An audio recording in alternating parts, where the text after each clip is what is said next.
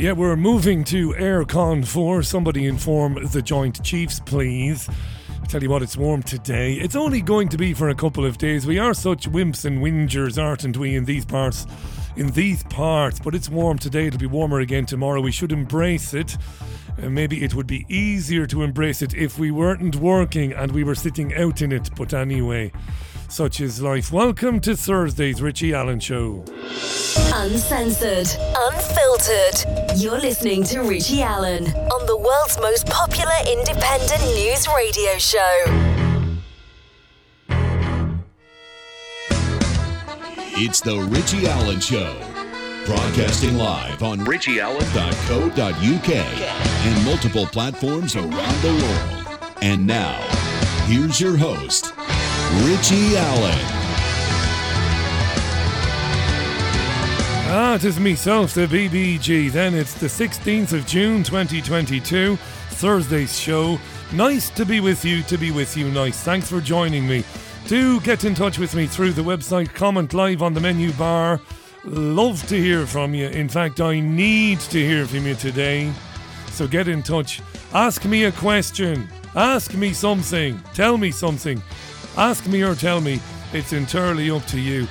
Today is um, one of those days. It's only it's one of only three days in my broadcasting career where, not for the want of trying, and that's the imp- I want you to remember that, not for the want of trying, um, but I, I don't bring you very much. I just bring you me. what have you brought me, Baldy? Well, me. I've brought me to the table. I don't have very much in the way of editorial. Now, I've got some talking points that I think are interesting, but I've not got much editorial in terms of audio. It's just been one of those days, like I said a couple of times during the course of my career, there's been very little going on, or very little that inspired me to record it, to bring it to you, to say, hey, listen to this, what do you think of, of this? And then um, Eric Karlstrom, I've, I've rescheduled Eric until next Tuesday because I wasn't very prepared for the conversation that I'm going to have with Eric because I didn't have the time to get into the necessary research. That's no big deal. So I'm on me lonesome tonight with with you, and that's all right. We can have a chat. I hope we can. I hope we're still friends. But um, it takes me back to my early radio days. It takes me back actually to my to my mid level radio days when I was once challenged during my days in Spain. I was once challenged by a supervisor, although he wasn't really, he was an agent, but he was the guy given the keys to the building, so he thought of himself as a supervisor. He did say to me one night, I was on between 8 and 11, and he said to me, I bet you you can't go on air between 8 and 11 without any callers or without any music. Now, we were limited to playing three songs an hour anyway because we were a talk station. And I said, We'll see about that. No music, no. No phone calls, no. I'll have a go at it. And I started gabbing away. And I swear to God and to his esteemed son, Jesus, I was still there at three minutes to 11. Talking monumental. You know how that finishes, don't you? Honestly, I did, yeah. No, no word of a lie. No word of a lie. It's true. So uh, I would have been good at the filibustering if I had ever sold my soul and gotten into politics. You know about the filibustering? It's where a couple of people, or even one person, can um, hold up Parliament to prevent decisions being made or legislation being passed just by talking forever. Nonsense. I can do that without repeating myself. I wonder if, if there's a Guinness Book of World Records. There is. There's a Guinness Book of World Records for everything. I was listening to the BBC this morning and I learned that there is a Guinness Book of World Records for the longest caravan of ice cream trucks. There's actually a Guinness Book of World Records. There's a Guinness record for the longest caravan of ice cream trucks. And there are rules to these ridiculous records. The rules for the ice cream trucks are each truck must be no more than one meter apart from the one in front of it and the one behind it. And it has to travel a certain distance. And presumably, the guy from the Guinness Book of World Records, or the woman, or the woman, will be standing there with a clipboard and they might have got some electronic devices to measure the distance between the ice cream trucks. The record is 95, and a crowd of ice cream truck owners in the Midlands went to a race course this morning, you know, where they race horses, and attempted to break the world record. What I couldn't understand was the lack of imagination. 95 trucks was the record. They took 96 trucks down to this racecourse this morning. Where's the imagination? Why didn't they take 99? Exactly. Even an idiot like me could say could think, why not 99 like? 99. yeah, I'm not going to do that that to you as unprepared as you might think I am. I'm not going to talk about ice creams now. But but seeing, seeing as we're on the subject, Nothing beats a loop the loop or a fat frog. Right, um, chemtrails is trending on Twitter again. I say again because I noticed last week that chemtrails was trending. Why does it trend? Well, usually because somebody, not necessarily somebody who is in entertainment or who is in the media, but somebody with a large number of followers takes to Twitter to photograph, to post some photographs of chemtrails. And then you get some scientists coming out of the woods, coming out of the woodwork, I should say, not the woods, attempting to debunk the chemtrail believer. It's happened a few times. And um, it, it takes me back because in my early, early days of non mainstream radio, when I come away from that and I had my break, and then I went back into radio, but I was doing conspir- I was interviewing conspiracy researchers. Chemtrails is one that I, for a short time, was reluctant to kind of acknowledged that I knew there was something going on. Why? Were you a big coward, Baldy? No. But I was trying to box clever at the time. I, I thought, well, we're talking about false flag operations, false flag events. These are real things. We're talking about intelligence agencies overthrowing governments. These are real things. We're talking about intelligence agencies sending people like the lovely John Perkins into Central American countries to make deals with dictators to get those countries into debt so those countries could be taken over by corporations. We're doing all of this, and I'm trying to get people to consider some of this as genuine. If I go all in on the chemtrails and endorse it or say I believe it's really going on, I might discredit the program. I was foolish enough to think like that back then. I don't do that anymore. Incidentally, I must acknowledge, because I've just said that I don't self censor anymore. I had a wonderfully abusive email from somebody called Paul. I can't read it out because it's too long. But Paul basically accused me. Why would I tell you stuff like this? Well, this is interesting. He accused me of being some Masonic, uh, indoctrinated shill um, who, who, who everybody knows is controlled opposition because I absolutely refuse to talk about the Holocaust hoax I refuse to talk about germ and terrain theory, and because I don't talk about flat Earth, so I'm controlled opposition. Paul's a bit of an idiot. Um, I've interviewed people who don't believe the Holocaust happened, and I argued with them because I don't agree with them. So that's not something I have attempted to to censor. I've I've made room for it on the program out of curiosity. Um, as for germ and terrain theory, uh, I've talked about that quite a bit. I interviewed Dr. Andrew Kaufman or Kaufman. I had the lovely Jenny Lowes on, the vastly experienced nurse who's very open minded to the possibility of terrain theory. Um, so I've done all of that. I've not tried to hide that or prevent the discussion of that on the programme. And as for the flat earth theory, I don't give a shit. And I reserve the right to not give a shit about certain theories, not to be interested in them. I, I'm mentioning flat earth, so my listeners now can go on YouTube or they can go on the internet and they can read Eric du, Dubois or Dubois, is that his name? And do all of that and make your own mind up. I'm not interested in it. I reserve some rights for myself. I'm not going to yawn my way through some bloke attempting to convince me the earth is flat. Uh, I just don't care, to be honest. So, so there you are, Paul. Put that in your pipe and smoke it. Everything has been discussed on this program, and um, it will in the future. But yeah, with the chemtrails thing, I, I used to. This is years ago now.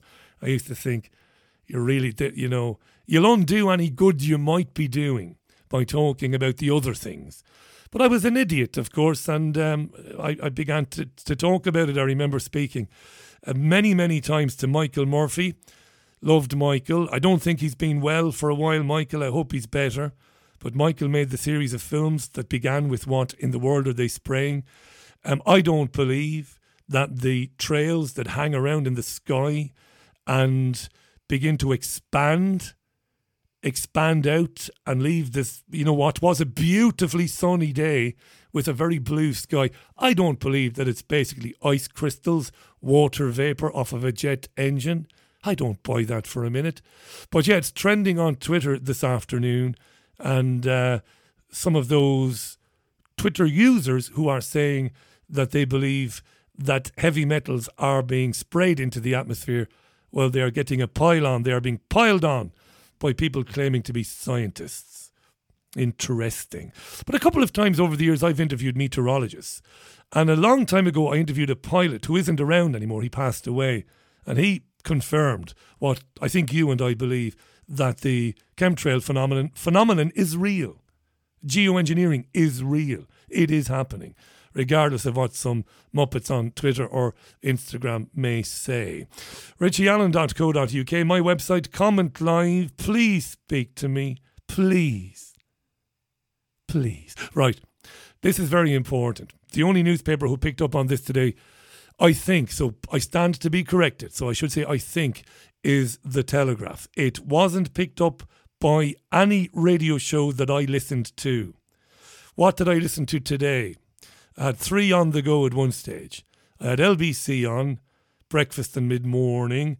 I had a bit of talk TV or talk radio on, and BBC Radio 2, a bit of Jeremy Vine. Was it Vine I had on? Anyway, nobody picked up on this, but it is, I think, hugely important. And it's about a new report that has concluded pretty comprehensively that the severe restrictions imposed on care homes by the Scottish First Minister Nicola Sturgeon are likely to have contributed to emotional decline and death. Now, this is huge. Don't shout at me, this is not news. Don't shout, this is huge. Because it's out there, right? It isn't new. We knew it in 2020, but it's out there now. This is Scotland's independent public inquiry into the handling of the pandemic.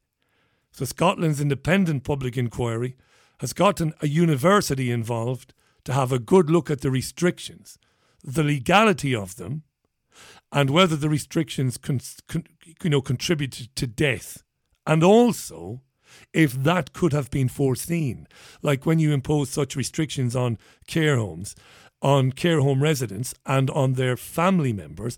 Could you have guessed that this might have led to bad outcomes for those people? Now, the report claims the legal basis for confining residents to their rooms and banning visitors was unclear. The 143 page report re- produced by Edinburgh Napier University, as I said, at the behest of Scotland's independent public inquiry into the handling of the pandemic. And it found that there, quote, little evidence, end quote, in the early months of the COVID outbreak that the human rights of residents and their families were considered. Little evidence, zero evidence, that the human rights of people confined to care homes and their families were given a jot of a thought. The research acknowledged, I'm reading from the Telegraph now, that the need for some restrictions was understandable given the vulnerability of care home residents prior to the vaccination programme and the large number of deaths in the sector. Now, you and I would call bullshit on that. There was no need for any restrictions. Dosing seniors, and we, we, we shouldn't speak about seniors as if they're some foreign object. You know, these are our grandparents and, and, and, and grand aunts and grand uncles, the most important people on planet Earth, the people who possess the knowledge, the experienced ones. I hate to say um, seniors, but I do find myself saying it. So we, we, we believe it's bullshit. We believe, and we've heard from doctors, I've heard from some of the most senior doctors in the last three years on this program and on other programs, that the thing to do with the more um, elderly of our neighbours and friends and family is to dose them up with vitamin D3, vitamin C, zinc, and maybe magnesium, maybe. before you get to the winter. Boost their levels. Give them a good chance. Another, another thing that was said to me by a doctor was bring those, your, your loved ones, your dear ones, bring them out all the time, even in the freezing effing cold. Get them out of the bloody care home. Get an Aran jumper on them, a good knitted Aran jumper, a lovely scarf, a lovely woolly hat. Get them properly warm, but get them out, preferably to the seaside if you can. And get them breathing fresh air. Get the wind on their faces while you're dosing them every day. Again, it sounds like they're, they're animals. While you are giving them the supplements they need. So there, were, there wasn't any need for any restrictions. We'll leave that there. So the article goes on. However, it concluded they were arguably discriminated against compared to other citizens. The Napier report was compiled, compiled by a team from the University School of Health and Social Care, led by someone called Professor Colin McKay. He says in the report, right, it's led by him, so presumably this is his quote. There is substantial evidence of the harm and distress caused to residents and their families by the restrictions imposed in care homes.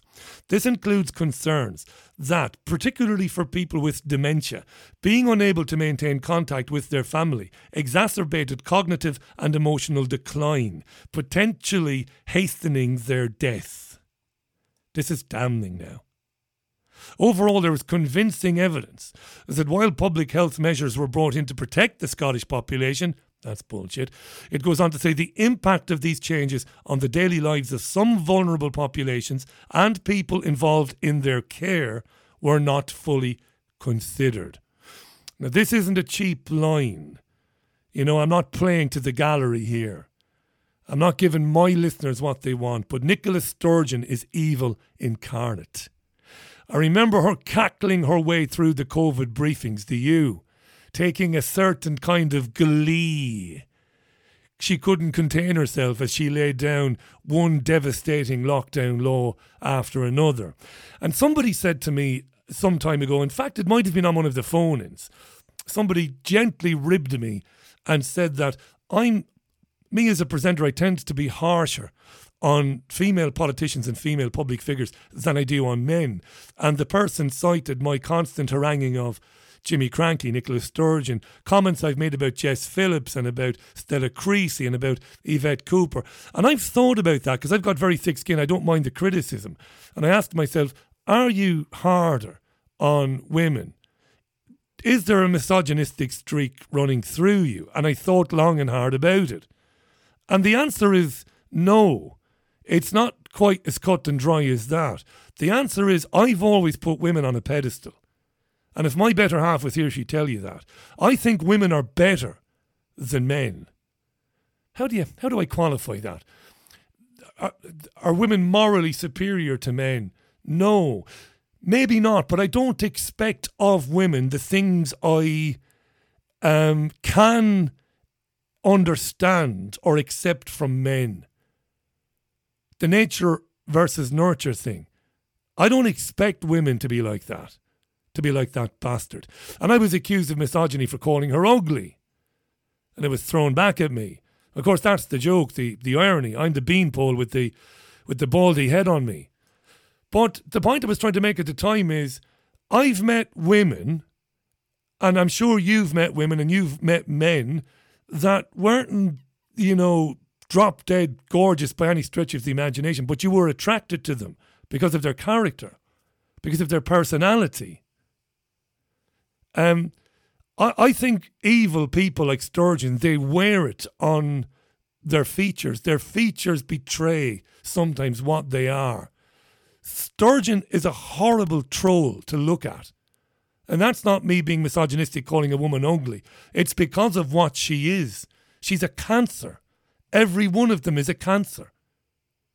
You've got a top university and a public inquiry finding that they didn't give a rat's arse about the human rights of those residents, and that their callous disregard of those people led to their death. Forget taking people with COVID from hospital and dropping them into care homes. Krankie and her mob in in Holyrood killed people tortured people, tortured. It's torture to take an infirm and elderly man or woman, to confine them to their room, to surround them by people wearing PPE equipment so they can barely tell who's speaking to them from time to time, let alone understand what it is they are being communicated, and then deny them for, for, for a year, for two years, access to their sons and daughters and grandchildren. John Waters, the great Irish journalist, said on this programme, didn't he? They should be horsewhipped. And that sounds mild, but do you remember the emotion in his voice when he said that? What should be done to these fucking bastards? But not to Dickie Bird in the broadcast media. Please, if I'm wrong, send me a link. I hate being wrong like that. If I find a link, I'll play it. If one presenter had the balls today to say that the public inquiry in Scotland has basically accused Nicola Sturgeon of manslaughter. And I'm not exaggerating in saying that. Basically accused Nicola Sturgeon of manslaughter. This is Thursday's Richie Allen show. It's 21 minutes past the hour. I hope you're well this Thursday. I'm with you for as long as I'm with you. I have no idea. Hopefully, it'll be for 90 minutes at least, anyway. It's a Scorchio Tremendo. Here's the Smashing Pumpkins.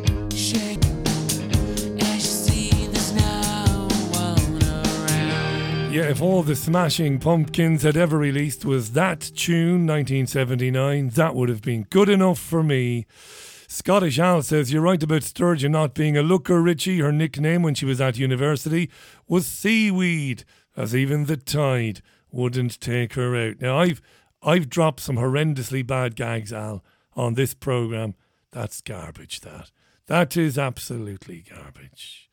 Chris says, My dad lost his last summer to the stupid shit that came about in 2020. A report along the lines of this one from Scotland COVID measures showing the destructive nature of the lockdown, care home measures in particular, was published in Australia or maybe in New Zealand from a public body. It came out over a year ago. Chris, do me a favour. Well, some of you read back your messages on the website before posting them. It doesn't take that long, like. Read them back out loud before pressing enter and think about somebody having to read it aloud on air. Christopher, come on. Right, I get what you're saying. A report was published down under that decried lockdowns and talked about how devastating they were for the health of those subjected to them. The information was out there. They knew to begin with, says Chris, and his own father um, lost his last summer being locked down. And I think you mentioned that, Chris, before, uh, probably back around the same time, uh, the, the, the time it happened. And you have my absolute deepest sympathy. Anybody who went through that. It's a, I can't imagine it, so I don't want to imagine it. Steve says Sturgeon and her ilk are hardcore Marxist psychopaths. Peter says, lovely afternoon where I was in the UK southwest, lying on the grass of a disused aerodrome, reading my Express and the uh, European Court of Human Rights shenanigans. Warm but not hot with a small breeze, he says, and plenty of chemtrails to keep him cool. Thank you, Peter. Death by legislation, says Gaz. Brambo says, look at the state of Blair to see sheer evil operating upon a walking, less than human being. Blair's a great example of somebody who wears his evil on his on his countenance. Absolutely. Joan in Toronto, how are you, Joan? Lovely to hear from you. I'm not sure if you've heard. She says, I have, Joan. I was going to give it a mention, but we might as well give it a mention now. Uh, the mandates have been suspended in Canada. That's why I read this on the BBC this morning.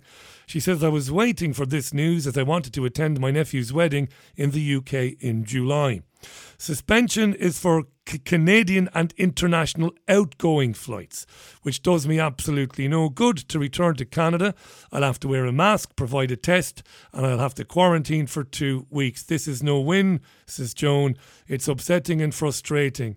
Needless to say, I can't come for the wedding. Trudeau, who has COVID again supposedly, is still being raked over the coals so he's hiding again, says Joan. At least you can see the funny side of it, Joan. Speaking of idiots that are claiming to have COVID, Anthony Fauci is apparently down with COVID. I was on the Reuters website a bit earlier on and noticed that Fauci is isolating. Scottish John, good afternoon, Scottish John. Enjoyed chatting with you yesterday. Sturgeon had me fooled, Richie, and she still has a lot of Scots thinking they're going to be independent. Not happening, says John. John, you and I both know independence from the crown, from the United Kingdom, wonderful ambition. Why not? But to hand it over to Brussels, not good. Look at the state of my country.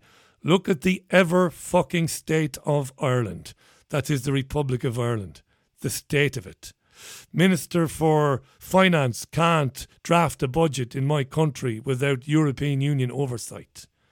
It's a vassal state, an outpost of tyranny. The tyranny of Brussels is Ireland. I've talked about it too long. I won't bore you to death, death even with it today. Nellie said, Richie, here's a question. When you consider how huge the universe is beyond our imagination, do you believe that this false construct that we live in, and I don't mean the natural world, but the construct built around money, cities, corporations, the workplace, etc., etc., is all there is? In my opinion, it can't be. I'm not religious in the sense, but Jesus said there are many rooms in my Father's house. Did he mean dimensions? asks Nellie. Brilliant question, Nellie. Brilliant question. I don't know the answer to that, but I'm with you. This can't be all there is to it. This existence, this paradigm. Really good post that. Lucy says, Richie, listening from Northern Ireland, I've started keeping a list of people known to me who have fallen ill or died from anything listed by Pfizer in their documents released. Pfizer were compelled by a federal judge to start dumping documents into the public domain, documents pertaining to the COVID jab trials. They've not made good reason, reading for Pfizer. It's embarrassing for Pfizer because the documents show that Pfizer knew that its horrible jab, which doesn't uh, prevent anyone getting anything and isn't really a vaccine, Pfizer knew that it could result in the recipient coming down with any number of autoimmune diseases and worse. Well said, Lucy. And good idea to keep a list of people who you know and love who uh, have died or fallen ill from anything listed by Pfizer in their documents.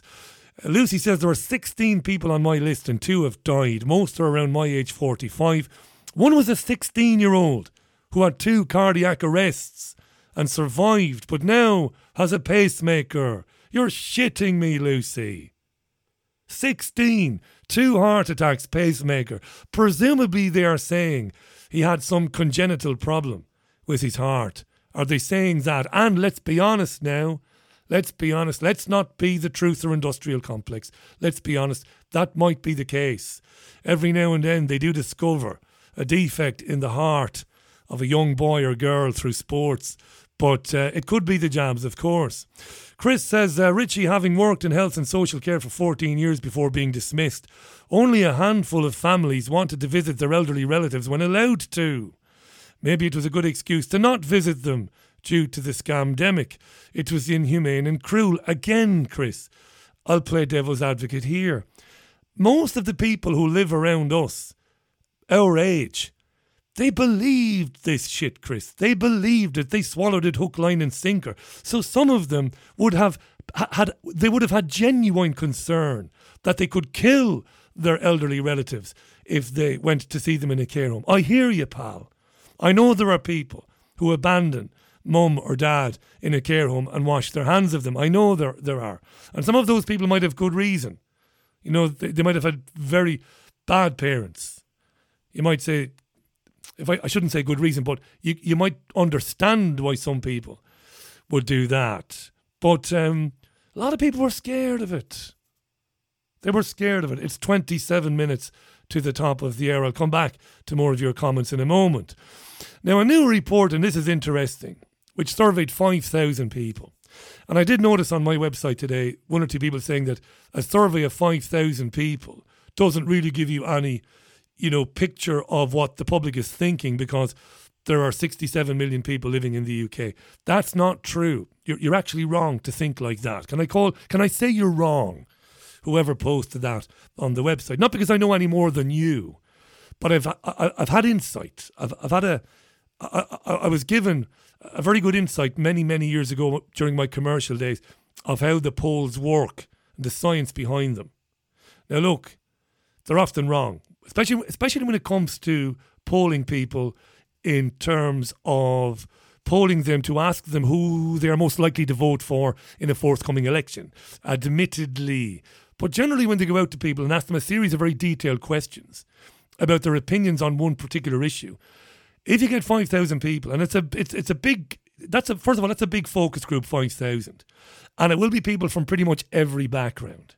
You do tend to get a fairly rounded picture of what people are thinking. So that's the big preamble. A new report suggests that the majority of Britons are against so called trans women competing in female sports. Now, that's not the big takeaway here. Okay? Don't be bashing trans people. Most trans people are nice people. They, they, they don't want any hassle. They don't want to be dragged into these debates. But the thing I took away from this is what you'll hear in a moment. So 5,000 people surveyed. Only 19% were in favour of allowing trans athletes compete with women. 57% said that biological males should not compete with females. Right, fair enough. Now, the report found consistent opposition to biological males in women's sport in every group surveyed, even among groups who backed transgender inclusion in other parts of public life. The think tank covered convened 20 focus groups across the country and said it wanted to highlight the common ground in a quote toxic end quote policy area. The organisation was set up by Brendan Cox, Boo, uh, widower, widower of the murdered MP Jo Cox after her death in 2016. Researchers found that most people started from a point of kindness. Now, this is my takeaway. This is my takeaway from this. Researchers found that most people started from a point of kindness when asked about trans rights. They were happy to use preferred pronouns, but some did not want to be shouted at for inadvertently using the wrong one. Support for trans women using women's lavatories and changing rooms depended on whether they had undergone gender reassignment surgery. Those who had those who had were twice as welcome in single sex spaces as biological males who identified as women. So if someone had surgery, then a transsexual, the transsexual was twice as welcome, according to the survey, to enter a single sex space, twice as welcome as a biological male who identified as a woman would be. But sport proved to be the red line. This is not for any ideological or philosophical reason, but a simple instinct for fairness, the report said. That men have physical advantages over women means that for many people surveyed, the inclusion of trans women in women only sports isn't fair and will lead to an uneven competition. So I took away several things from that that I really liked because it correlates with what I've been saying for several years that there is no endemic intolerance among people in this country. It just isn't true. The great majority of people are not intolerant to the ethnic minority. They are not intolerant to the gay or lesbian, and they are not intolerant to the trans person. They are largely kind when they encounter people in a minority group. Happy to use pronouns. Treat me like an adult. Ask me to use the pronoun. Meet me halfway, and of course I will. Of course, I respect your right to live as a woman. Don't shout at me and tell me what I have to do. Fairness.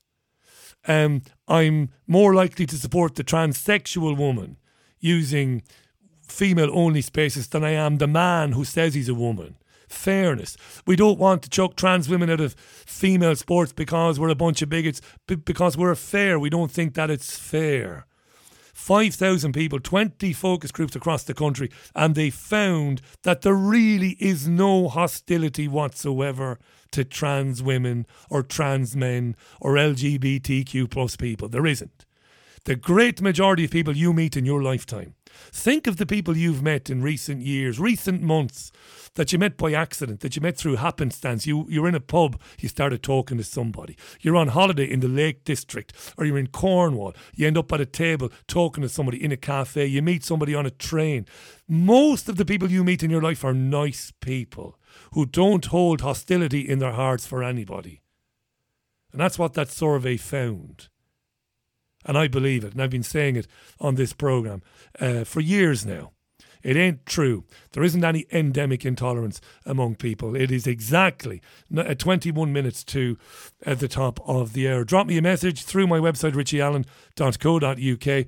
More of your comments now. Shambalas says the skyscrapers slash masons of the air were certainly hammering away today in the northwest quadrant of England.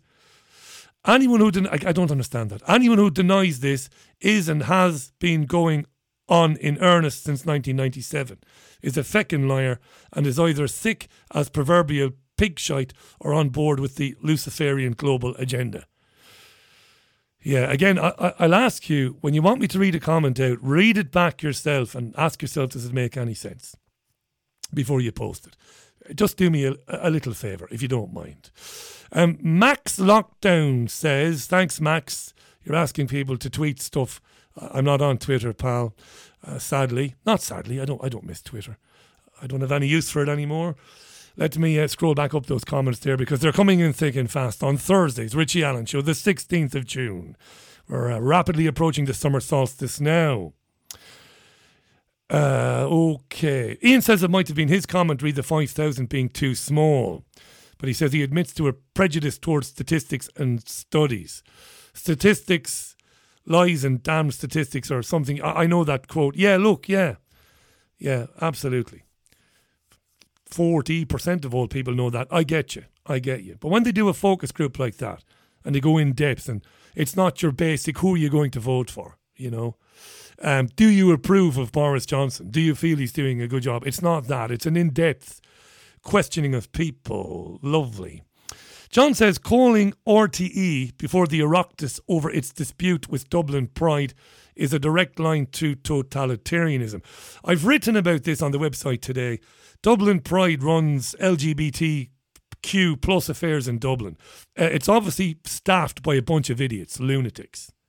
It's screaming bloody murder because a program called Liveline, presented by a, a veteran presenter called Joe Duffy, last week had a series of phone ins about the issues we've just been discussing, trans issues. Now, this afternoon, while looking for inspiration for this program, I found a link to one of the Joe Duffy programs on YouTube and I listened to it in the background. And I have to say, it was excellently handled by the presenter Joe Duffy.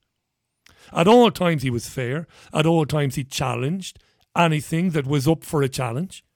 You know, he put the point uh, you know, to the sports people who didn't want trans athletes playing in the sports. He put the counterpoints to them. His producers were on the line to various trans rights groups at all times, asking them would they like to participate. RTE did nothing wrong. It, it's it's pretty good, decent, I would say, bog standard journalism. If people want to phone in and say they're a bit worried about the focus on trans, about the introduction of such ideas not ideas. I'm not saying trans people are genuine people, in my opinion. Gen- gender dysphoria is, if you want to say confusion, identity confusion, that's real stuff. That and people should be, you know, respectful of that. But but talking to children about 100 genders and all this stuff, so people have a right to phone in and say they're concerned about what's going on. So this group, Dublin Pride, then, which had RTE, the national broadcaster, as a media partner, it um, dropped its association with RTE and said that RTE was fostering hate against transgender people, which is monumental bollocks, total bullshit. It wasn't. Um, but but sin- rather sinister, I thought, and I talked about this briefly yesterday the Oireachtas, then the Irish Parliament, the Dáil, uh, the Dáil, uh, TDs, like you know, they're like UK MPs, members of Parliament, TDs, Teachta Dála. They've they've summoned RT executives to come and explain why they're harassing the poor trans people, which is mental, isn't it? And it must be stopped. I wrote about this today. The executives at RTE, not to put too fine a point on it, should send a very short and sharp email to the government and to Dublin Pride which says fuck off. Fuck off. And stay fucked off. We will interview who we want and when we want to. We will discuss whatever we like when we think it's appropriate. You either get involved in the discussion, which is your absolute right, put somebody up from Dublin Pride to be interviewed. You'll be brought on. You won't have people shouting you down. You'll be able to explain why it is that you've got your knickers in a twist. But don't tell us what we should be doing and who we should be allowing on our programs. As a producer of many years, you can probably forgive me for getting really pissed off at that. Because I've had that shit here. I've had that crap. I've been reported to the police. I've been reported to regulatory agencies which have no authority over me for talking about these issues by these scumbags who, when you ring them up, and I don't mean trans people, trans people are not scumbags, far from it. But when I ring these people up, these people who work for, um, what's it called? What's the what? What are the morons co- called in England? What's the the Stonewall? Yeah, Stonewall. Morons, cowards, cowards, wimp, wimps, limp dicked cowards. Absolute pussies, every one of them. You ring them up and you say, listen, going to be talking about this. I'd love to have someone on to put the other side of it.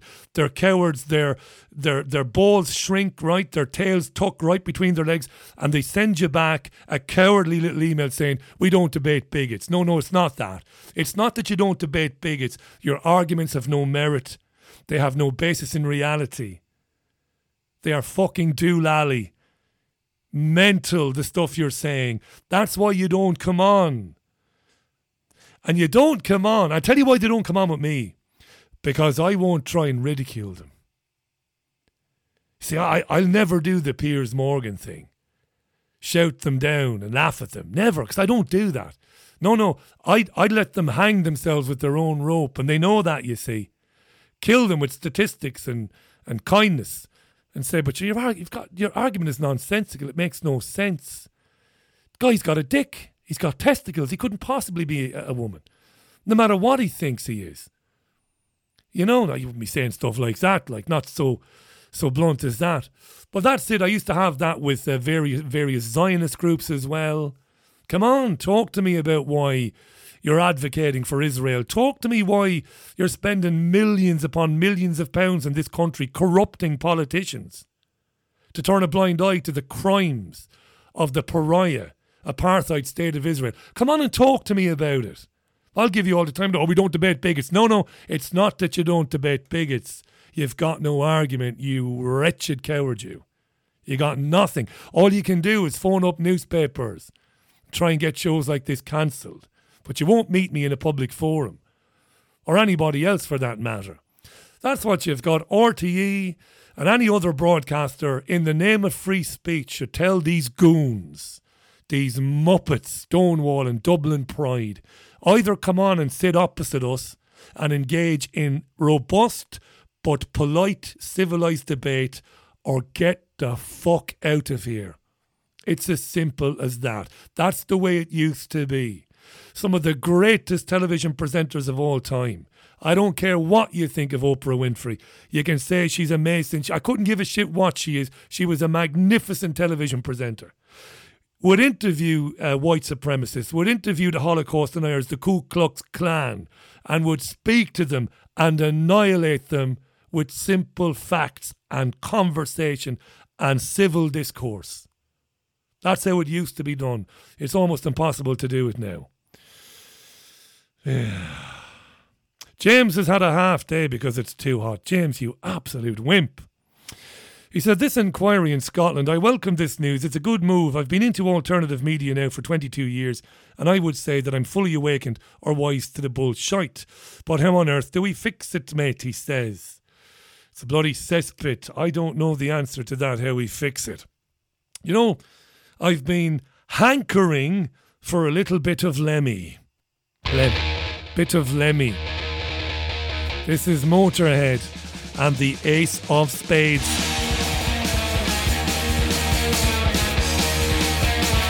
All together now.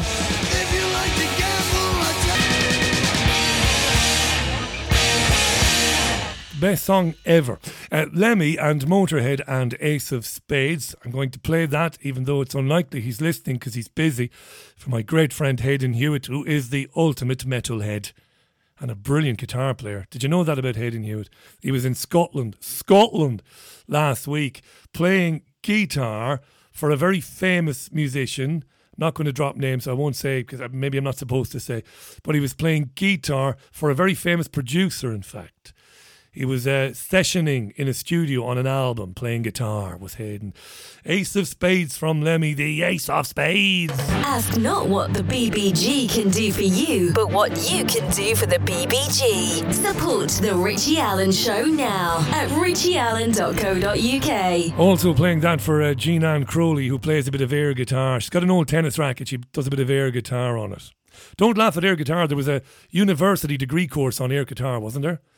Look it up. There was a university degree course on air guitar. Look at it. It's exactly eight minutes to the top of the hour. I've managed to get 52 minutes in, talking complete and utter bollocks, without any supporting editorial. You see, I told you. I, well, I have played two tunes. All right, fair enough. Fair enough. Couldn't give me that much, could you? Alex says, Richie, I'm pretty sure, he says, that Jimmy Krankie is a dude, says Alex. Give over, Alex. Is she really? That was quick, that. That was quick, that. You've got to give me a round of applause for that. Look at the young pictures. She's got a man's face and a man's chest. Nothing there, says Alex. It's his lowest common denominator radio. Uh, Dear Pike asks me, Have I considered interviewing? I haven't, no. But thanks anyway for the suggestion. I appreciate that. Uh, hi to Patrick, who says he agrees that geoengineering is real.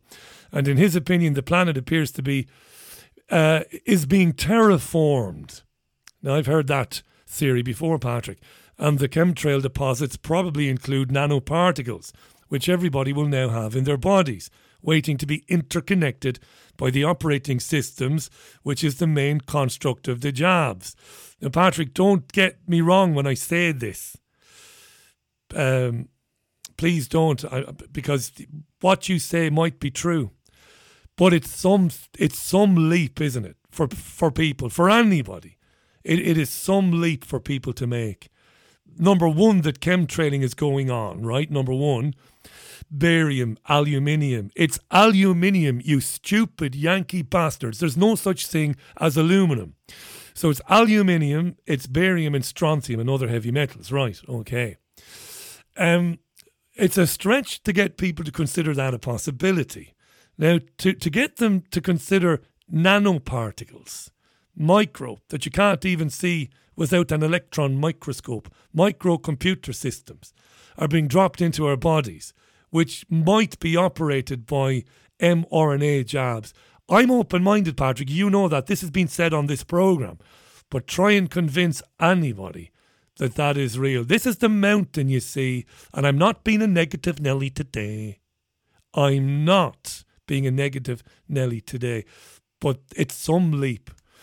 But the terraforming thing, listen, Patrick, absolutely, pal. You're asking me what do I think? Yes, of course, what you are saying in in in toto is absolutely possible. But I know if I said it to me to me uncle Jer or me auntie Katrina, they'd say, "You fucking agent, Richie." But sure, you're harmless. Richie is fucking mad, isn't he? Behind your back. I think Richie, to be honest, now has had too many litres of Bacardi ever since he went to Spain. He's a bit all over the place. Patrick, I'm um, I think you might be right. I don't know. Hi to Billy. Uh, thank you, Billy, for your comment about Hitler. I'm not going to get into it. L- listen back to the program yesterday and other programs if you want my opinion as to why the world's leading industrialists and bankers wanted Hitler to succeed in his endeavours before and during the Second World War. And after failing to plant Hitler as the leader of a Europe dominated by the Nazis, they then turned to the idea of the European Union. I'm not going to get into it now because there's too much in it. Um, you believe that Hitler was a great world leader. You're entitled to believe that. You believe what you want. Tim says the China lockdown to mask military movements from a billion phone cameras? Has China retrofitted thousands of ships to RORO? Have we all been looking in the wrong place? He says, uh, Thank you, Tim. Mark says Dr. Sam White is taking the government to court over the mishandling COVID. He never seems to get a mention anywhere at the moment. But the Met have accepted the evidence, says Mark. Mark, if it's up there, I'll give you the money myself. If anybody, including Sam White, who I've never heard of, gets the government in court over mishandling COVID, if it's up there, in the words of the great Les Dennis, I'll give you the money myself. It's not happening. It's not happening. I keep getting proved right and I keep getting abuse for it. Remember that idiot with going by the name of Bernicia, that clown, who, who I regret interviewing on this program because he talked bollocks for an hour when he was on. Remember him two years ago? I'm going to get Matt Hancock in court. I'm going to get an arrest warrant for Matt Hancock. These are the shills and the liars of the Truther industrial complex. These are weapons of mass distraction. These people with their fucking court cases. They're not taking anybody to court. Mark, I'm not shouting at you, by the way. Forgive me. Um, don't take this as if I'm having to go at you. I'm not.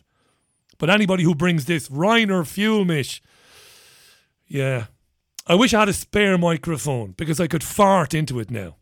Reiner Fuellmich, fart into a microphone. Bollocks, nonsense. Not going to happen. And you know, when it doesn't happen, nobody has the humility to come and say, You are the only one, Richie, who wouldn't go along with this crap. I'm, I'm sorry for abuse. Look, look, look, the abuse doesn't bother me. I'm thick skinned. It's online. People whose names I don't know, I don't give a shit. But you think somebody would go, I'm not falling for it next time, Richie. I'm not falling for it. Court cases, send me your money. No thanks. Julia, I agree with you, read the care homes, Richie. I was so relieved I was working in care with teens rather than in care homes when this bollock started. It would have broken me to see the elderly people heartbroken. They live for regular visits from family and friends. I worked in a posh home pre COVID with a lot of entertainment and activities, but their highlights of the week were still family visits and the sing the singers and the entertainers were also stopped as well, she says. They stopped the singers, the entertainers, the comedians that often do the rounds of care homes to entertain our, uh, our, our elderly loved ones. Yeah, it's evil, she says, to do in people's last months. To do that is evil, and it's still going on. Julia, thanks for that message. I can't add to that. That's absolutely spot on. It's um, what is it? It's uh, two minutes or just under two minutes to six o'clock. We've nearly got to the top of the hour. I'm telling you talk about fake news for a moment, if you don't mind. Can I play a tune before we talk about fake news? Because that's going to take about 20 minutes. Am I allowed to play a tune again? Would you like to hear The Clash, I Fought the Law? You wouldn't. Tough shit, Paddy. Here's The Clash, I Fought the Law, on The Richie Allen Show. Live, live from Salford. Breaking rocks in the hot sun. Yeah, the Clash. I fought is the law on the Richie Allen show. Am I going over well? Is are you enjoying this shite tonight? You are. You are. Only three songs in an hour, eh? Some going for one man, eh? Eh? You sending yourself flowers again, are you, Bully? I am. You don't own that plane. The taxpayers do. Son, your ego is writing checks your body can't cash. That's right. That your body can't cash. That's right. I also love this one. Remember this one? But you remember one thing.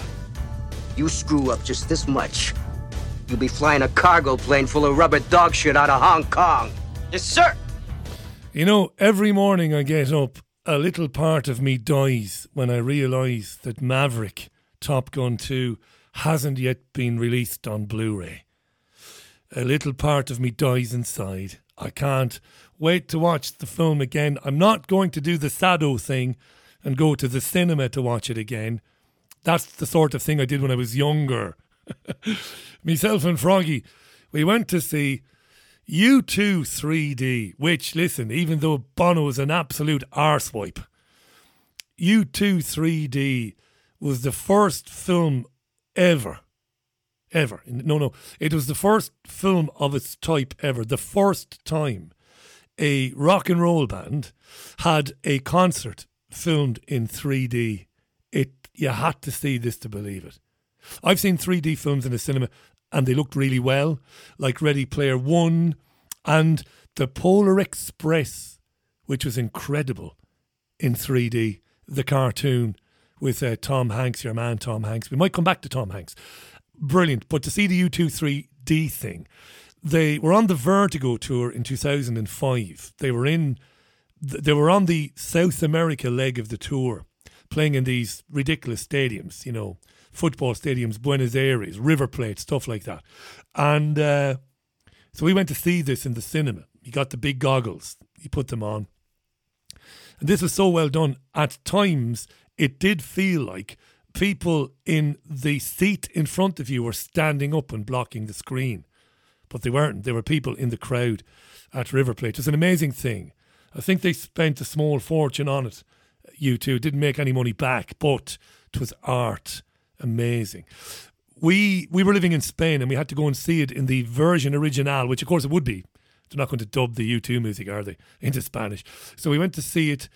We're blown away by it. And if memory serves me, I think we returned about five more times. No exaggeration. To watch it again, we we we took some of Caroline's customers. We we that's the excuse we used. It's a brilliant film at the at the uh, cinema in Malaga. Is there? Yeah, U2 3D. It's 3D, like you think you're at the U2. Con- oh, I'd love to see it. Well, I, I can drive you if you want. oh, thanks. You're doing me a great favour. Yes, I am. I'm doing you a great favour. Couldn't wait to see it again and again and again and again. John, thanks for the link with uh, Matty McGrath. I'll have a look at it later on, if you don't mind. Uh, Busy has come back on to say yes, the air guitar stuff. There was, there was a a course, and this is from an article in the Guardian in 2005. Yes, there was. You see, I have a deep memory. Richie, what's your thoughts on William Milton Cooper and his book Behold a Pale Horse? Says William Henderson. I'm going to tell you the truth. I never read it. I'm aware of the book. I'm aware of the content of the book, William, but I've not ever sat down and read it. So uh, maybe I, maybe I should read it. Monk says I've hammered the steering wheel on the lorry here in Canada. Thanks for Motorhead, Richie. Hi to uh, Richard Kelly. Thanks, Richard. Hi to David, who says, I had to laugh at this model kit available from Hobbycraft. You've got to go on Comment Live to see it. It's a Motorhead tour truck model. Fantastic. Fantastic. Probably worth a few, Bob, if it was never unboxed. What do you think? Eat the Rich, still one of my favourites, says uh, Faisal. Nelly says they want to ban proper open debates because they have no argument. They are doctors of spin, and if there is debate, it's narrow uh, tunnel vision. It's narrow tunnel vision debate, says Nelly. Absolutely, Nelly. Amen to that. Okay, right. Let's talk about fake news because it's in the news today. The European Union, I got this from Reuters, is beefing up its code of practice on disinformation by enlisting more tech companies beyond Google Twitter, and Facebook parent Meta, and adding measures to prevent online purveyors of fake news from profiting. Simply put, a lot of tech companies have agreed to be regulated by the European Union. They've added more tech companies who have agreed to take guidance on dealing with misinformation and fake news. Not to take guidance, but to take legislation, to take instruction. If you don't do it our way, we'll fine you. The European Union's Executive Commission unveiled an update today to its four year old voluntary code that, together with sweeping new rules in the pipeline for digital companies, will step up its efforts to fight the spread of false information in the 27 member bloc. EU leaders are alarmed about this information. They're alarmed about it flourishing on online platforms, notably involving the COVID 19 pandemic and Russian propaganda amid the war in Ukraine. The code shows Europe's efforts to take a global lead in clamping down on fake news, while officials in the United States have done little to curb its spread. According to European Commission Vice President Vera Jourova, Speaking to reporters, Vera said disinformation is a growing problem in the EU and we have to take stronger measures. 33 online platforms tech companies and civil society groups have now signed up to the voluntary code, double the number from a year ago. The newest additions include Amazon owned video game streaming service Twitch, video sharing platform Vimeo and audio only social network Clubhouse. Fake news. We've got to tackle fake news, disinformation, and misinformation. Companies must voluntarily agree to sign up to a code of conduct. Failing that, we will find them into oblivion. Now, they won't find them into oblivion, but they're making all sorts of threats. Now, I think I've written about this. Now, when I say I've written about this, it often sounds very arrogant. It sounds as if I'm preambling into, well, I know what I'm talking about. I don't. I haven't a clue. This is just opinion stuff. But I do believe, having read Orwell's 1984 probably three times in my life, I do believe that the term misinformation is an example of what George Orwell described as newspeak. Now, if you look up a dictionary definition of newspeak, it'll tell you it's propagandistic language that is characterized by euphemism, circumlocution, and the inversion of customary meanings. Keep that in mind the inversion of customary meanings. And when you think about that newspeak, and then you apply it to terms like hate speech, hate crime, white privilege, transphobia, homophobia. These are limiting, debate closing, simplistic, and inverted terms. And why do they appear? Well, they appear and they are inserted into the vernacular, he says, using posh words now, they are inserted into our discourse, into our language, to to place limits on people's ability to do the most important thing in the world, which is to think for themselves. That's hate speech. Christ, well, I better not think about that. Uh, transphobia, right, Christ, shut your mouth. Don't say a thing. Don't get involved. Don't get involved. Might be transphobic. So you don't think for yourself. You don't think, well, what the fuck is transphobia? Nobody's scared of trans people. So what's really going on? So misinformation is newspeak. Fake news is newspeak. It's basically a one size fits all term for anything that your government or other so called authorities do not want you to hear or to see. There's a great irony. And the great irony is, is that the government and the other authorities, they trade in misinformation, don't they? Uh, Saddam has weapons of mass destruction. Uh, he didn't, and they fucking knew he didn't. But they told you he did. Is that misinformation or disinformation? Um, we jet fuel can cause steel to become unstable and to collapse skyscrapers in under an hour into their own footprint. That's bullshit. That's misinformation, but they told us anyway. We need to lock down to protect the NHS. That became a phrase. Lockdown to protect the NHS. That became a phrase. That is newspeak. That is misinformation. That is bullshit. The NHS was run into the ground by the same people asking you to protect the NHS. In fact, the NHS needs to be protected from the cabal that reduced bed capacity by half, by more than half, in the last 30 years. It's an inversion, misinformation. Lockdown to protect the NHS, but you fucked the NHS. Yes, billions were thrown at it, but they weren't spent properly. Brown envelopes, lots of money went missing. You reduced bed capacity.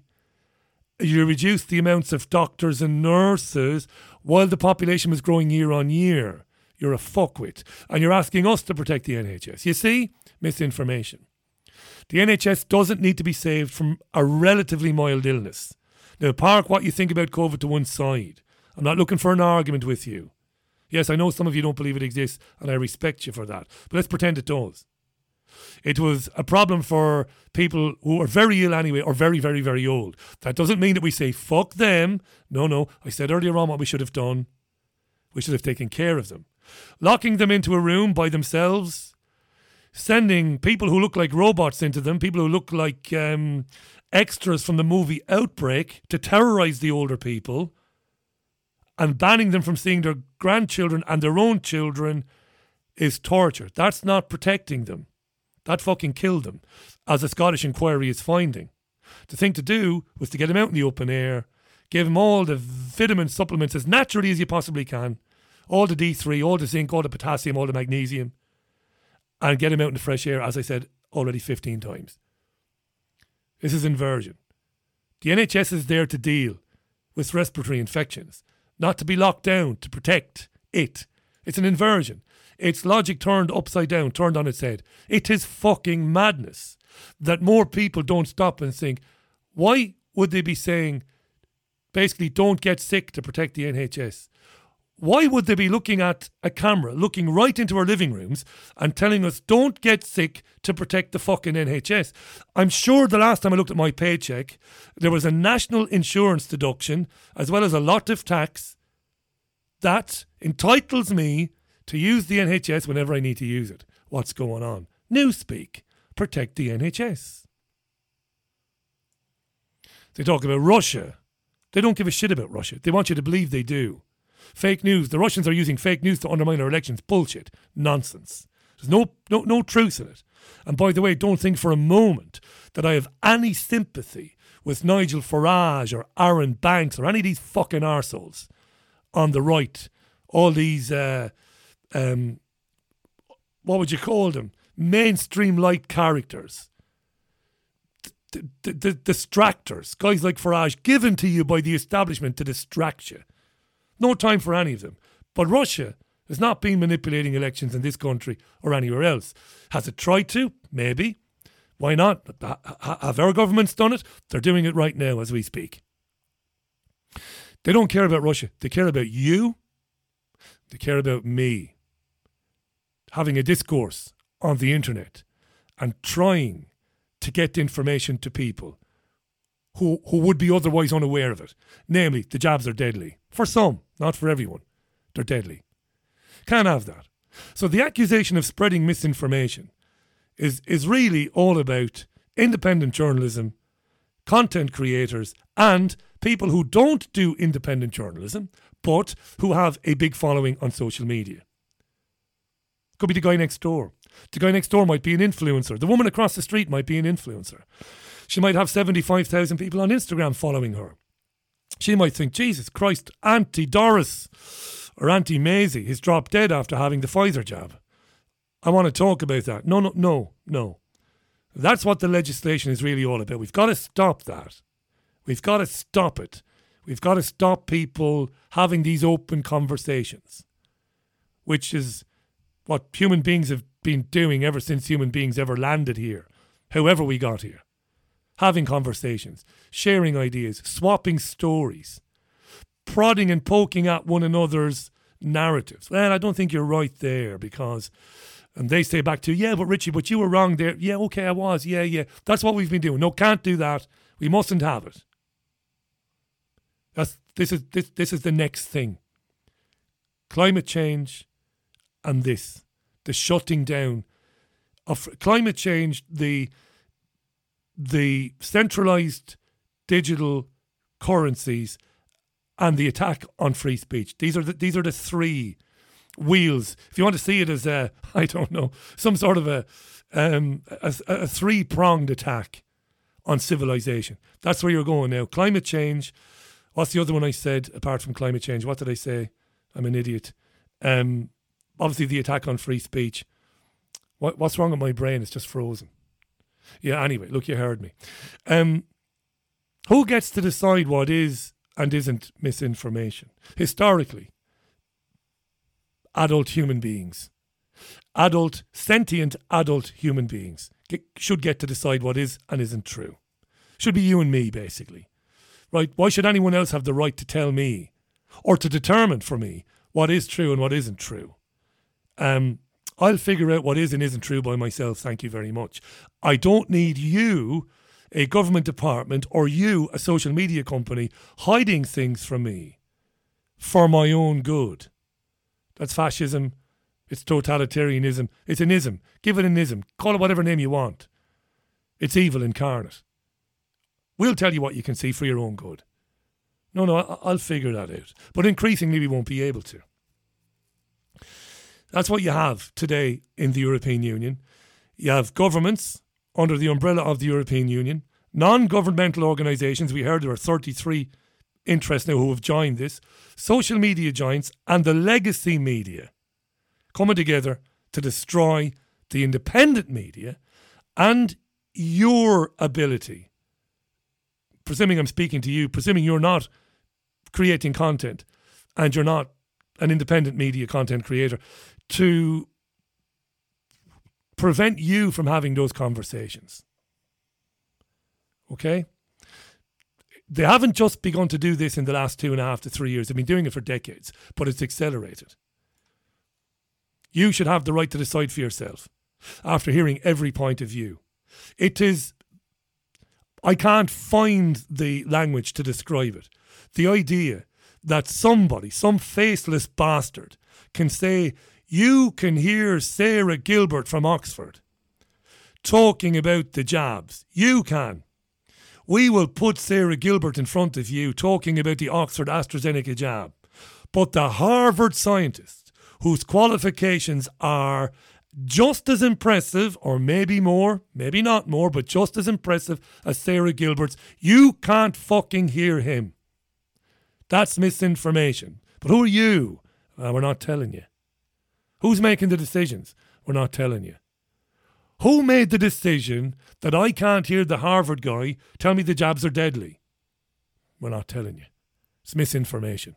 It's fake news. If you keep posting it, we'll ban you forever.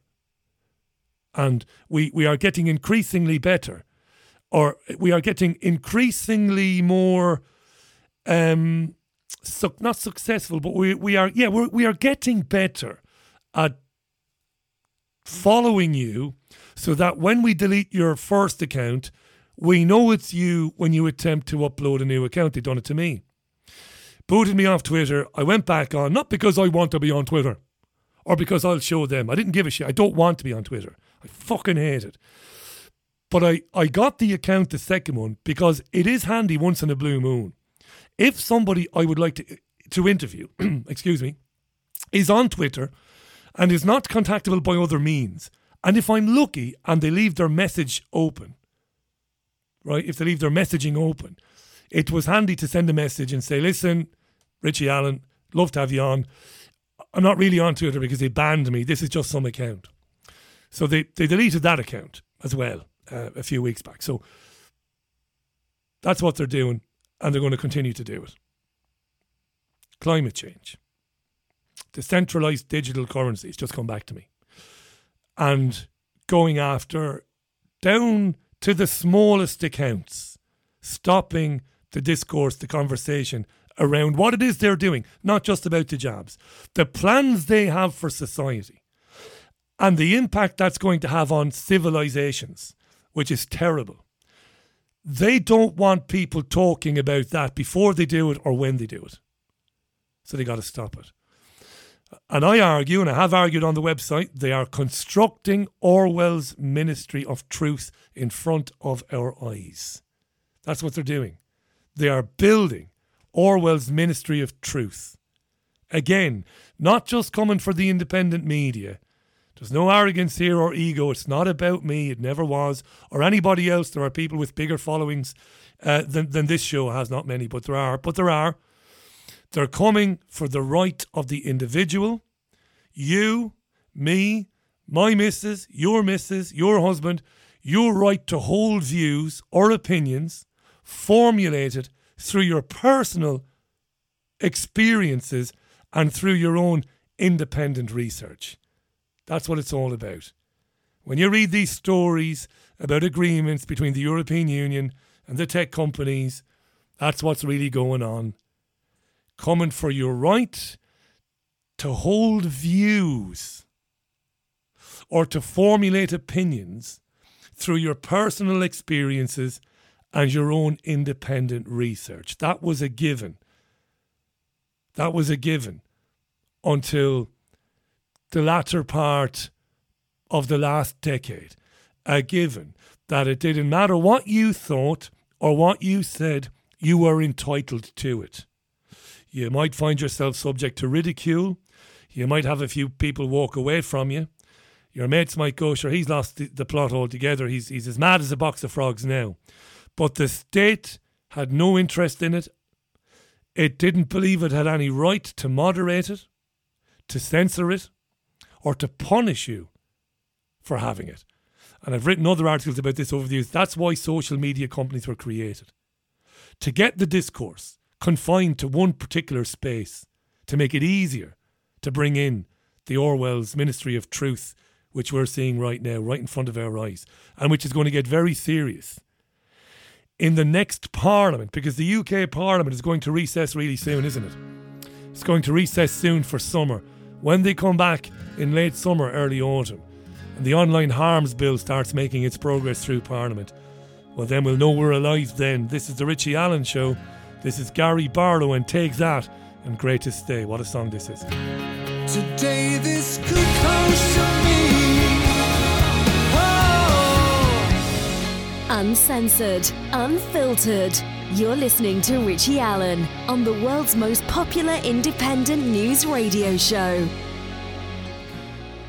Are you a company based in the northwest of England who want to improve their profile via social media? Yes! Well, you could go out in the car park and film something on your phone, but it's not very good, is it? No! Sounds terrible, yes! the picture's not that great. Yes! Try Ensign Films. We're a new video production company based in the heart of Manchester. We're really old, we've had loads of experience, and we can work within your budget.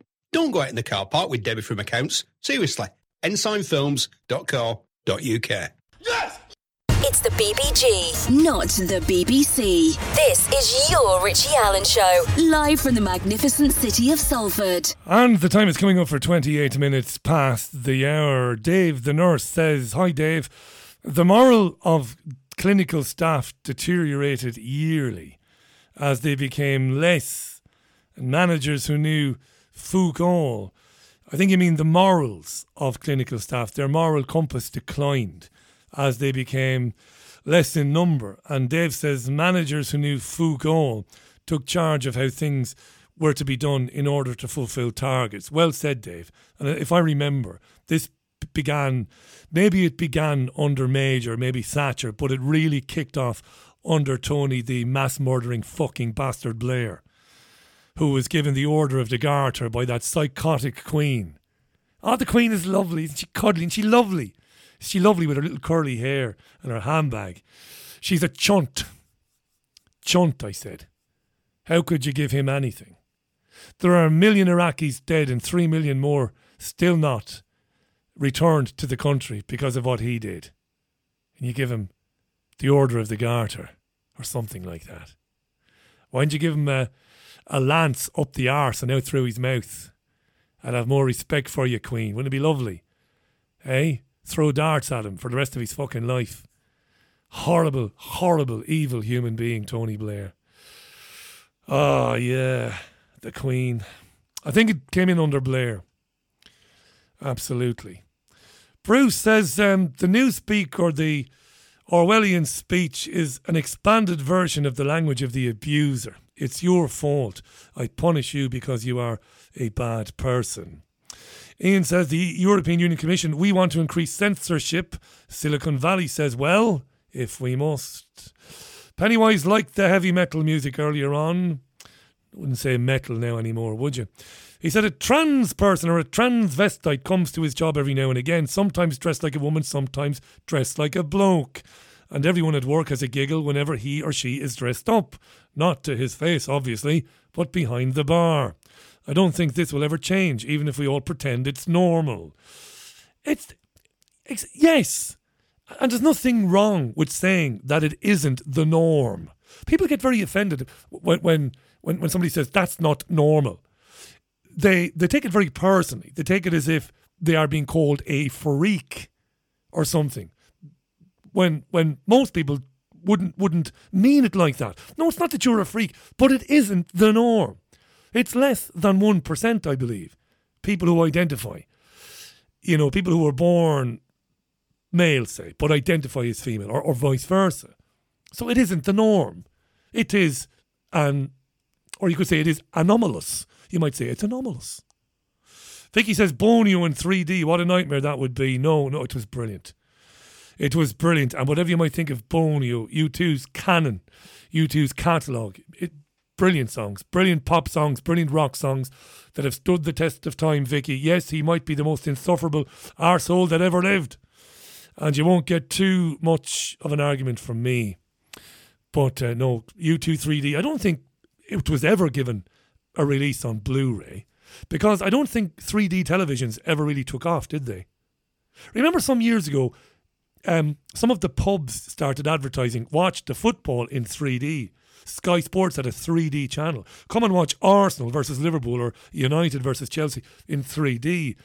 I was in Nottingham for a bit, uh, thinking about getting a pub there. Uh, lovely people I met there. And on the way back, one of the pubs we were sitting in on our way back to the airport to go back to live in Spain, they were showing the 3D. It didn't work. It doesn't work on small tellies. Davy says, don't rule out the court cases, Richie. Davy, look, I don't tell people what to think.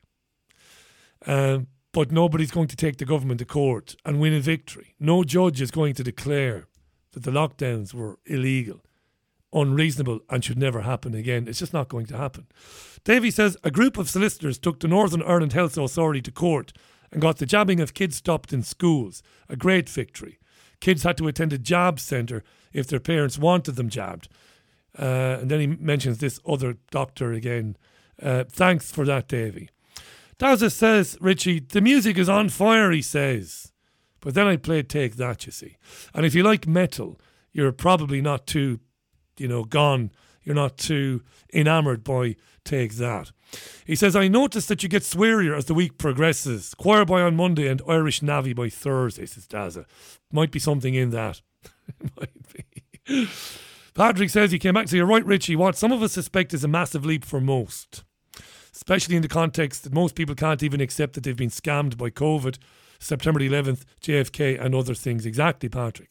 So to ask them to consider nanotechnology as as real, you know. Pod says you're on top form today, lad. You've had me laughing for an hour. Laughing at what? Didn't say anything funny today, Pod, but thank you very much. I'm chuffed. If I was an ice cream, I would eat myself. Yeah. Uh, Leslie says, I received a phone call from my friend this morning with some sad news, says Leslie. His Thai wife has been diagnosed, wait for it, with prostate cancer. Very good. That deserves, that deserves the big send off, that. But I don't have it. What's wrong with me? Ah, Richie. Ah, sure. There was a can. Oh, there it is. That deserves the. My. I received a phone call from my friend this morning with some sad news. His Thai wife was diagnosed with prostate cancer. What's wrong with my system today?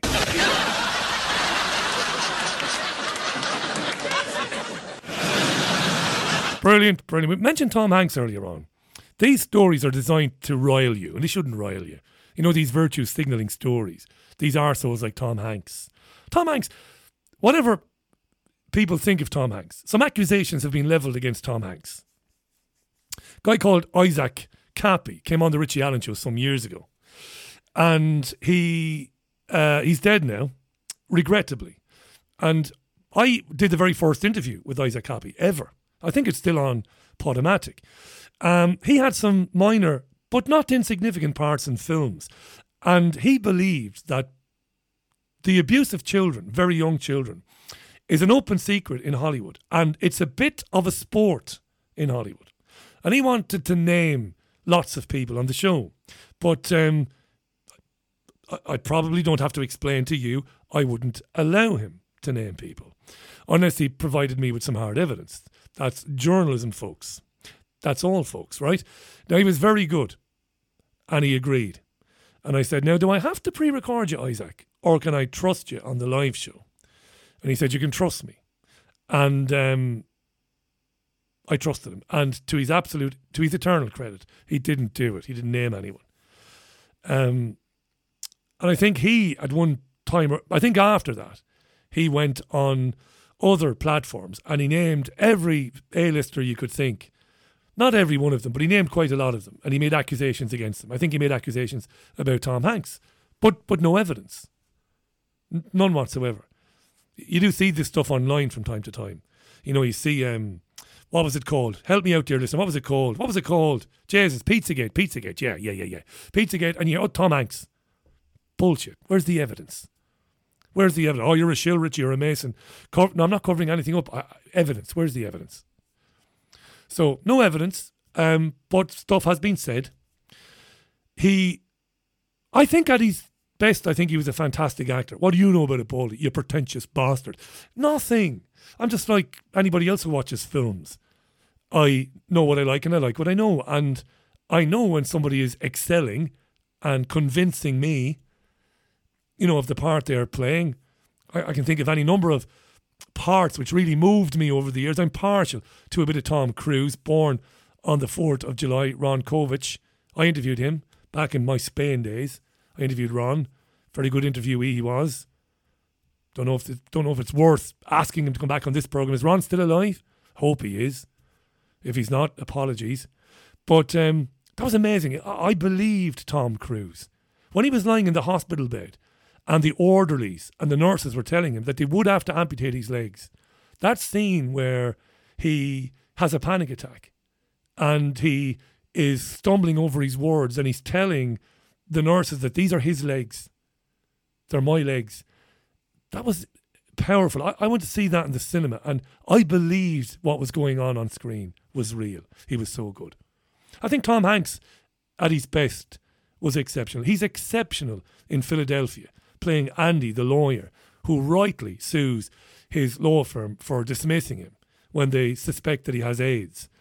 And a reluctant Denzel Washington agrees to, to be his counsel, even though Denzel Washington has a very dim view of, of homosexuality, something he shares with his pals in the bar.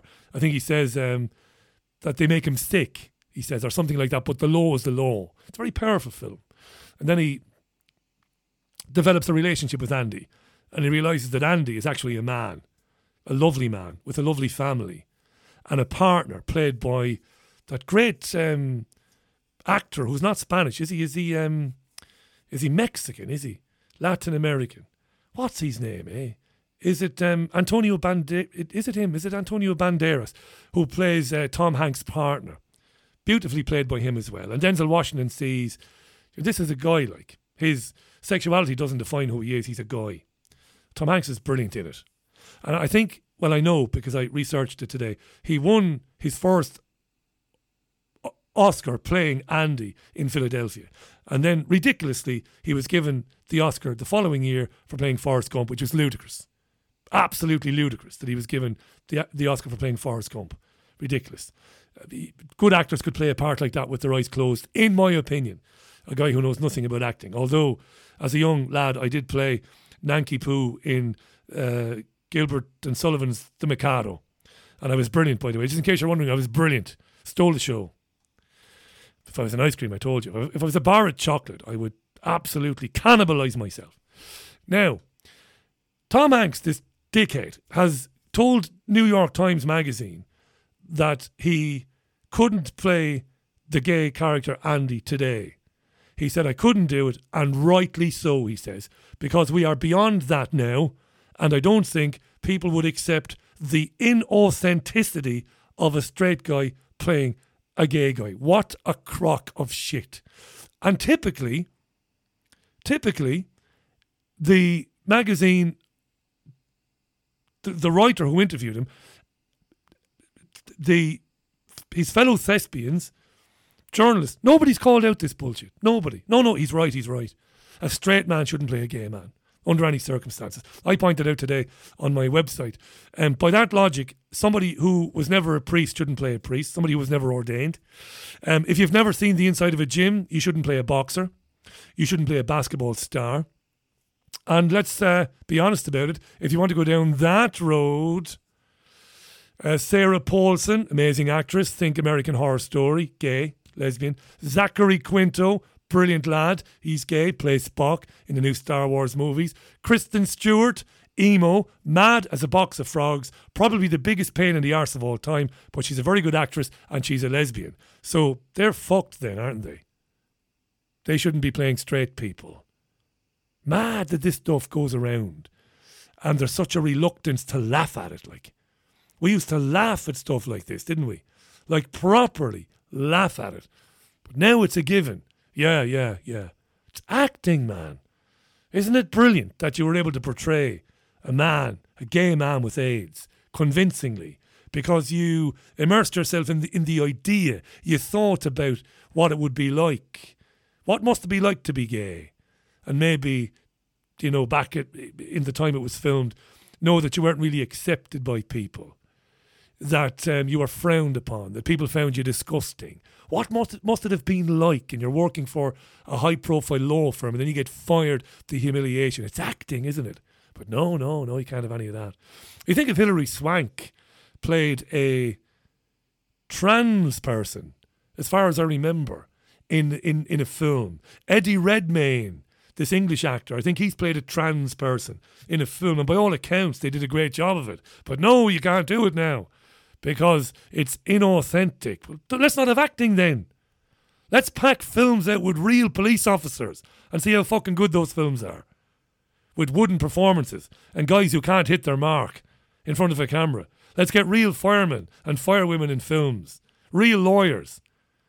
Mad shit. Tom Hanks speaking to New York Times Magazine today. He was also in the news today because he's married to Rita Wilson, who's a very, very good actress. And as far as I understand, um, somewhere in New York today, they came out of a restaurant or a building and they were swamped, and somebody nearly knocked her on her arse, his wife. And Tom lost his shit and swore. It's all over the internet today if that's your thing. It's 17 and a half minutes to the top of the hour. And this is madness. Is absolute madness, this. And this is madness, by the way.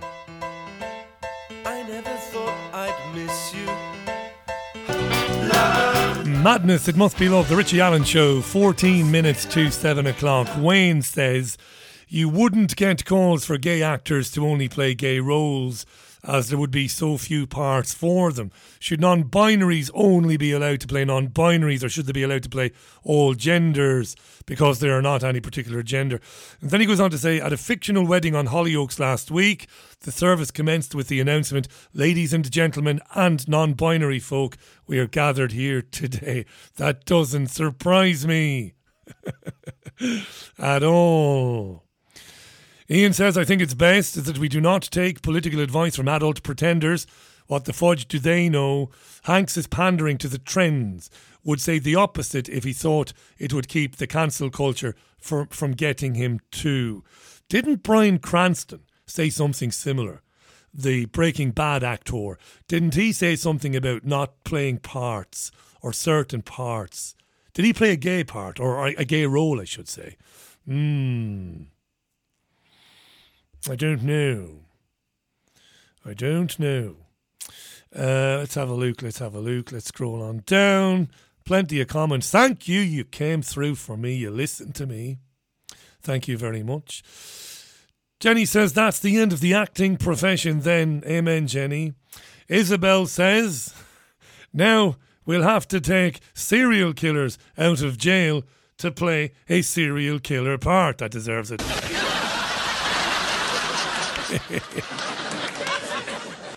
oh, fantastic. That's the comment of the day that wins the internet. Take serial killers out of jail to play a serial killer party. Remember when Fred West was alive? Can you imagine it? At HMS Prison, wherever the fuck. HMS Prison, wherever the fuck, is a real prison, by the way. It's somewhere south of the M62.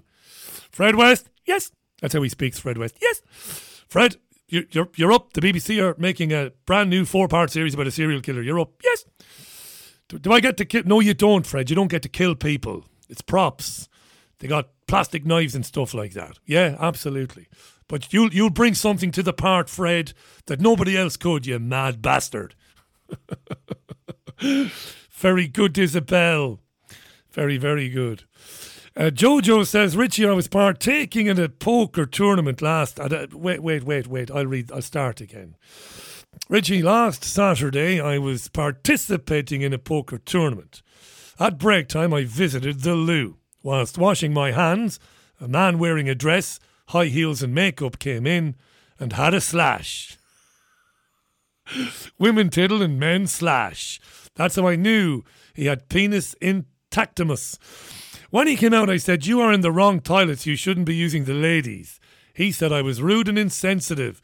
I said, You're a man and you should be using the men's toilets. He stormed out and called me transphobic. That fucking idiot. Do you remember that, that video, that, that clip that came out of that horrible looking fucker in New York? Um, it's Mam. Remember that guy? There was a guy, uh, obviously a man dressed as a woman, went into a some sort of a store, as they call them in America. Went into a store and was served by a chap who referred to the trans as um, Sir. Can I help you, sir? It's ma'am. And then the big, horrible, muscular bastard threatened the clerk that he would beat him up if he continued to call him Sir. I wonder if I can get. Um, excuse me. If I can get a clip of it, please, God. Please, God my production powers are just as good as my presenting skills. Told you, ice cream, chocolate. Yeah, if I could do it, I would do that thing that male dogs do, but I'm not supple enough. Now, hang on. Listen to this. Hang on. Hang on. You're gonna give me my fucking money back. Excuse me, sir. There's a young man in here. Excuse me, it's ma'am. It is ma'am. It's not ma'am, you big ugly bastard. Please, if you'd like me to, you need to settle down. You need to settle down and mind your business, okay? You want to see the state of this thing? I'm sure you've seen this clip on online. How could you call yourself ma'am? Ma'am, once again, ma'am. I said both of you. No, you said sir. Once again, it's ma'am. I actually said both of you guys. It was general. Right beforehand, you fucking said sir. You fucking said sir, but you are. You're a big, dirty, hairy man with a wig on you. Motherfucker, take it outside. If you want to call me sir again, I will show you a fucking sir. I have to tell you, dear listener, I've hinted at it before, my past. I don't believe in violence, but I was very capable at one time. Not tough talk now, genuinely. Anybody who knows me will confirm that. I would have taken him outside and beaten the piss out of him. I'd have beaten the fucking granny out of him. His ancestors would have felt what I would have done to him. Threatening me like that in front of my fellow employees and, and my other customers. It's ma'am! Motherfucker! And off he went then. I don't know if he was ever arrested for that. Breaching the peace and all of that. Yeah. It's ma'am! It's not, ma'am. You big grizzly fucker. Thanks for reminding me of that, Jojo. And well done. Men should not be using the ladies without asking permission. I don't mind men who identify as women having the humility to at least ask permission before entering. That's the thing that pisses people off. It's like that survey found earlier on. People are kind. They are. In general, people are kind. They're kind hearted a little bit embarrassed sometimes, but they want to do the decent thing. Meet people halfway, and people will more will, will extend the hand of friendship. That's the way I've always been in my entire life. You know, couldn't no part of me could embarrass a man who identifies as a woman or or put them down or make them feel small. No, no. No, let's meet halfway here. But you can't tell me I have to believe you're a woman because I don't. And I never will. No matter what, you know, you threaten me with, I'm not going to believe you're a woman. But I'll call you whatever you want and, and I'm happy to work with you and to, to share a beer with you. Jesus, of course I am. That's how I have lived my life. I think that's why I'm still alive. You know, live and let live, do unto others and all of that. Remember that? It's ma'am. Richard says he would have given um, him a kick in the in the pussy. He says if he talked to him like that. Isabel came back to say, "Do you remember Little Britain? I'm a lady." And all those sketches. No doubt they wouldn't be allowed on telly nowadays. Well, they wouldn't be allowed on television.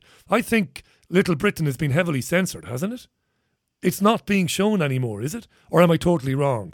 Or is it being shown with disclaimers now, showing showing up on screen uh, beforehand? Uh, I don't know. I don't remember. Yes, okay. Noel says, uh, is there any word on the British Navy ship docked in Cork Harbour? Armed forces on our soil, says Noel. Not a word about it in the news. Uh, well, that's it. No, it's the first I've heard of it. I wouldn't have known it if it um, wasn't uh, for you telling me that. Could it be that the British Navy ship got into some difficulty somehow? Might it have popped into Cork Harbour to pick up some provisions, maybe? Might have popped in for the lads to go on the piss, maybe, in their civilians? Uh, it might not be so sinister, no. Um, but listen, mate, Ireland is not a sovereign nation anymore anyway. Does it matter? You know what I mean? you know, it, it, don't- it isn't. And uh, listen, I'm, I, I, there was a time when I'd be just like you. What? A British Navy ship docked in Cork Harbour or in Cobh or in Waterford in Passage East? Oh my God. But uh, it doesn't matter anymore, no. Ireland is dead and gone. Long gone, long dead. That's it for me. I'm out of here. I've had enough now, to be honest. Hi to Christine, who's just back from her holiday in my old stomping ground of Waterford in Kilkenny. Christine said we had a beautiful time, a ball, visiting people and feeling normal again. The weather was gorgeous. We had a good, uh, we had a beautiful Airbnb in Piltown. Mooncoin. We had you on the tour, says Christine, my pal. Thank you, Christine. Glad to hear you enjoyed yourself. And Rachel says, Richie, remember, it was not just the old dears being tortured in care homes, but also people with disabilities. Actually, Annette, who said that. Thank you, Annette. You're absolutely right to uh, remind me of that too. Listen, that's it for the week's Richie Allen shows. Thank you for putting up with me today. We got there in the end, didn't we? Just about to seven o'clock. Next time we talk, you and me will be Sunday morning, Sunday morning melodies, unless that is not your thing. In which case, I'll speak to you on Monday. Max Igan joins me. Got some great guests booked in next week. It's been a long time since I heard from Max Igan. What is he doing in Mexico? Let's find out. We'll have a chat with the old boy. Not so old on Monday. In the meantime, uh, Sunday at 10 for Sunday morning melodies. You enjoy the rest of your Thursday and please do have a lovely weekend. Have a fantastic weekend and take care of yourselves and one another. Leaving you with a classic from The Who. It's Won't Get Fooled Again. Not sure that's true. I'm sure they'll get fooled again. Hopefully, hopefully, it'll stop at some time in the future. See you soon, by the way. Bye, bye.